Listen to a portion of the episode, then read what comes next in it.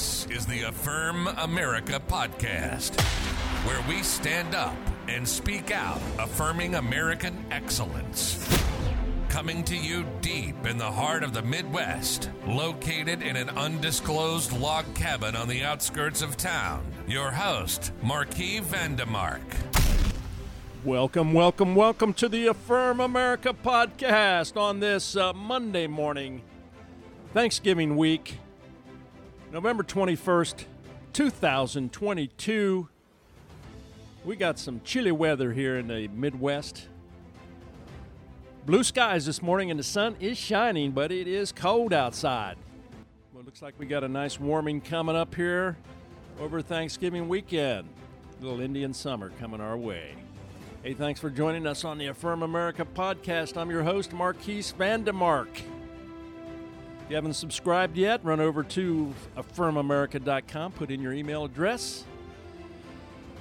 These are your top five headlines for this Monday morning. Let's start off with headline number five.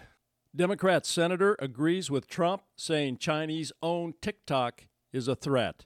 From the Daily Caller, Democratic Senator Mark Warner of Virginia said Sunday that former President Donald Trump correctly labeled TikTok as an enormous threat. Trump ordered a review of the Chinese owned app, which is beholden to the Chinese Communist Party, in July of 2020 after the Trump administration declared ZTE and Huawei national security threats. Employees of TikTok's parent company, ByteDance, are required to attend monthly meetings where they are required to study the party's policies. From the RNC Research, Virginia Democrat Senator Mark Warner on TikTok. I think Donald Trump was right. TikTok is an enormous threat. All right, well, there, there's an opportunity there for some unity between parties. Don't hear that very often, that's for sure.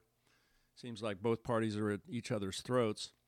But they could agree on this that TikTok is a threat. No doubt about it. They're gathering all kinds of data, using data as a weapon against the Americans, using algorithms, especially on the TikTok platform, algorithms that degrade the morality of our young people. It's been documented that this is what the CCP does.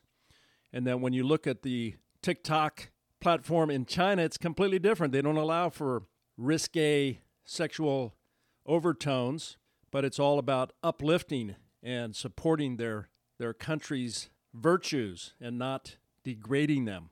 And that's exactly what it's designed to do here in the US is to demoralize our country, to ruin our young people through their algorithms. And also they're collecting data, data that they shouldn't be collecting, information and, comp- and compiling it uh, to use it against us. So TikTok should be banned, should be done right away. All right, headline number four UN climate deal sets up fund to pay for climate related damage for developing countries. From the Wall Street Journal, a deal was struck at United Nations climate talks on Saturday to set up a fund that would pay for climate related damage in countries deemed particularly vulnerable, officials said, handing a victory to poorer nations that have pushed for the move for years and removing a major sticking point in broader negotiations to address global warming. The fund would earmark money for what is known as loss and damage, when rising seas, more powerful storms, and other effects that scientists link to climate change cause destruction that is suddenly or potentially irreparable. Washington Examiner, the EU delegation reached a tentative agreement with some 134 developing countries on the proposal. One obstacle for the EU was the definition of a developing country. China is classified as a developing country under a 1992 framework for combating climate change. All right, well, there's um, something about a bunch of people getting together making the decisions for, uh, for the American nation. These 134 developing countries, this sounds like a real scam to me. The fact that they're taking monies and they're giving them to dictators around the world you know it's going to be used and abused. It's not going to go to the places where they say it will. This is just a big ripoff.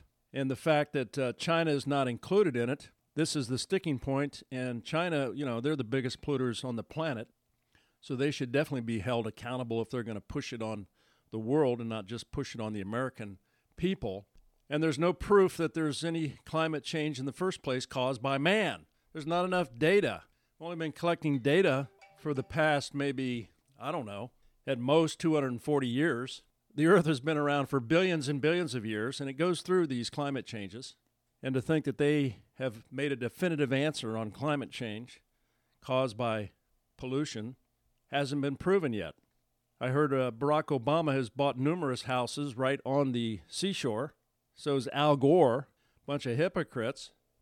So what is it? Is it is there really climate change, or is it just a political football, a, a leftist idea to have more control? That's the question. The World Economic Forum, all these guys, these far left groups are pushing climate change, and we need to um, we need to be careful where we go when it comes to these climate change issues. All right, headline number three Pro life advocates sue the FDA over abortion pills going out to the shelves. Town Hall. Pro life advocates sue the Food and Drug Administration, FDA, after it approved a dangerous abortion pill to be put on the market. According to a lawsuit, four national medical associations and four doctors are claiming that the FDA illegally approved a drug knowing it can harm women. The Alliance Defending Freedom, a conservative group, filed a lawsuit in Texas arguing that the FDA did not have the authority to approve the harmful drug mifepristone. The group alleges that the FDA had to deem pregnancy as an illness and the abortion pill as providing a meaningful therapeutic benefit in order to get them approved so quickly.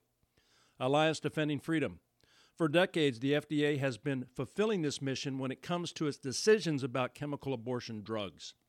In 2000, the FDA approved chemical abortion drugs by running roughshod over the law and science.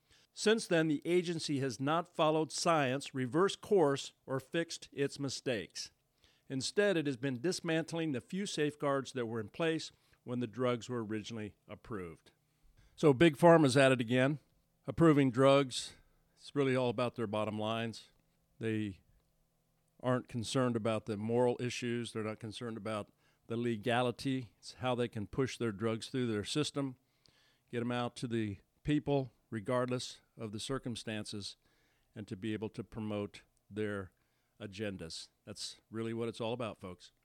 All right, headline number two Donald Trump, Jordan Peterson reinstated to Twitter. NBC, Twitter's new owner, Elon Musk, announced Saturday that former President Donald Trump will be allowed to return to the social media platform nearly two years after the company suspended him, citing his role in the January 6 riot at the U.S. Capitol. The platform's CEO announced the decision Saturday evening after allowing his Twitter followers and others to vote on whether to reinstate the former president, with nearly 52% of those weighing in favorably Trump's return. The Twitter poll logged more than 15 million votes. From the Daily Wire, Twitter CEO Elon Musk announced on Friday that his company restored the account belonging to Daily Wire Plus host Jordan Peterson. Peterson, who was banned from the social media platform earlier this year for a post about transgender actress Elliot Page, previously wrote that he would rather die than compromise on telling the truth about the Oscar nominees biological sex. Dr. Jordan Peterson, I'm back. Thanks, Elon Musk. All right, so Elon Musk is opening the channels for the First Amendment for us to have free speech. It's a great thing. It's a beautiful day in our country, the greatest nation on God's green earth, where you can speak your voice regardless if you like it or you don't like it. That's what free speech is all about. If you disagree with it or you agree with it, we all have the right to speak our voice. And Elon Musk is a true patriot because he opened up the gates of Twitter. It's a great day in America. All right, headline number one A.G. Garland named special counsel to investigate Trump. From the Daily Wire, Attorney General Merrick Garland named Jack Smith, a former war crimes prosecutor, as special counsel overseeing the department's criminal investigation into Trump's handling of U.S. government records after leaving office and his actions related to the January 6th 2021 riot at the U.S. Capitol. From Axios, former President Trump told Fox News Digital on Friday that he won't partake in the investigation, calling it the worst politicalization of justice in our country. I have been going through this for six years. For six years, I have been going through this, and I am not going to go through it anymore. From the National Review, Garland has ignored calls for a special prosecutor for the Bidens. Appointing one for Trump will make it harder to keep resisting. So this special counsel just stinks to all high heaven. I mean, how many times has Trump gone through special counsels? He had the whole Mueller investigation that went on for years. We spent, I think, $40 billion or $40 million of the American taxpayers' money. Came up with nothing. Same thing with the Zelensky call. They even went after him and impeached him for a phone call that was perfectly well done from all reports. There was no criminal activity on a phone call and now they're going after him because of his records. And from my understanding, is that it's pretty common practice for presidents to take certain documents with them.